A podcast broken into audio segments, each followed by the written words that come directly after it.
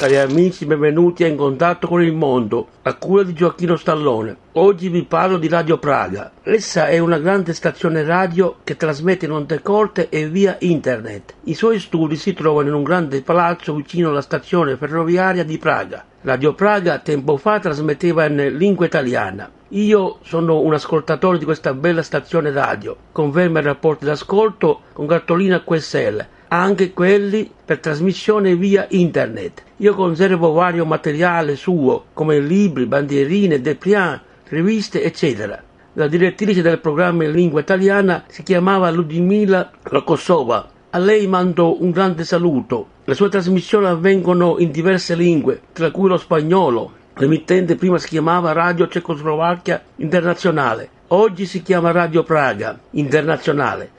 Chi desidera ricevere informazioni su radioascolto scriva a me, ovvero al mio indirizzo che è Gioacchino Stallone, presso Mail Box STC, via G. Mazzini 89 91025 Marsala TP Italia. Ciao a tutti da Gioacchino Stallone, ciao!